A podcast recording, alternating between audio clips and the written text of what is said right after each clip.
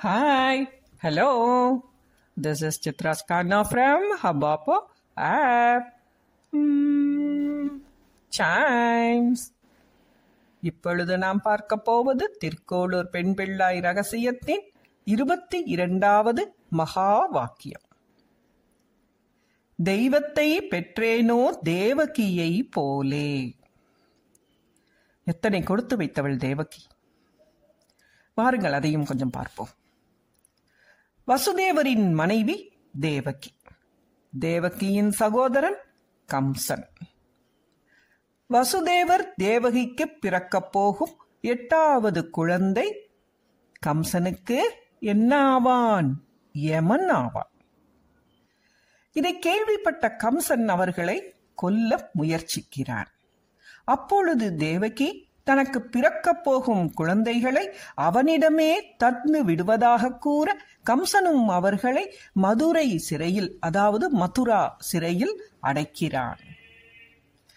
தேவகிக்கு பிறந்த எட்டாவது குழந்தை சங்கு சக்கரத்துடன் நான்கு கைகளோடும் பிறக்க தேவகியும் நீ யார்? என்று வினவுகிறார் முன்பு ஒருமுறை சுவாயம்புவ மனுவின் காலத்தில் அதாவது கிருத யுகத்தில் கிருத்தப்பா புருச்சினி புதல்வனாக நாராயணன் அவதரித்தார்.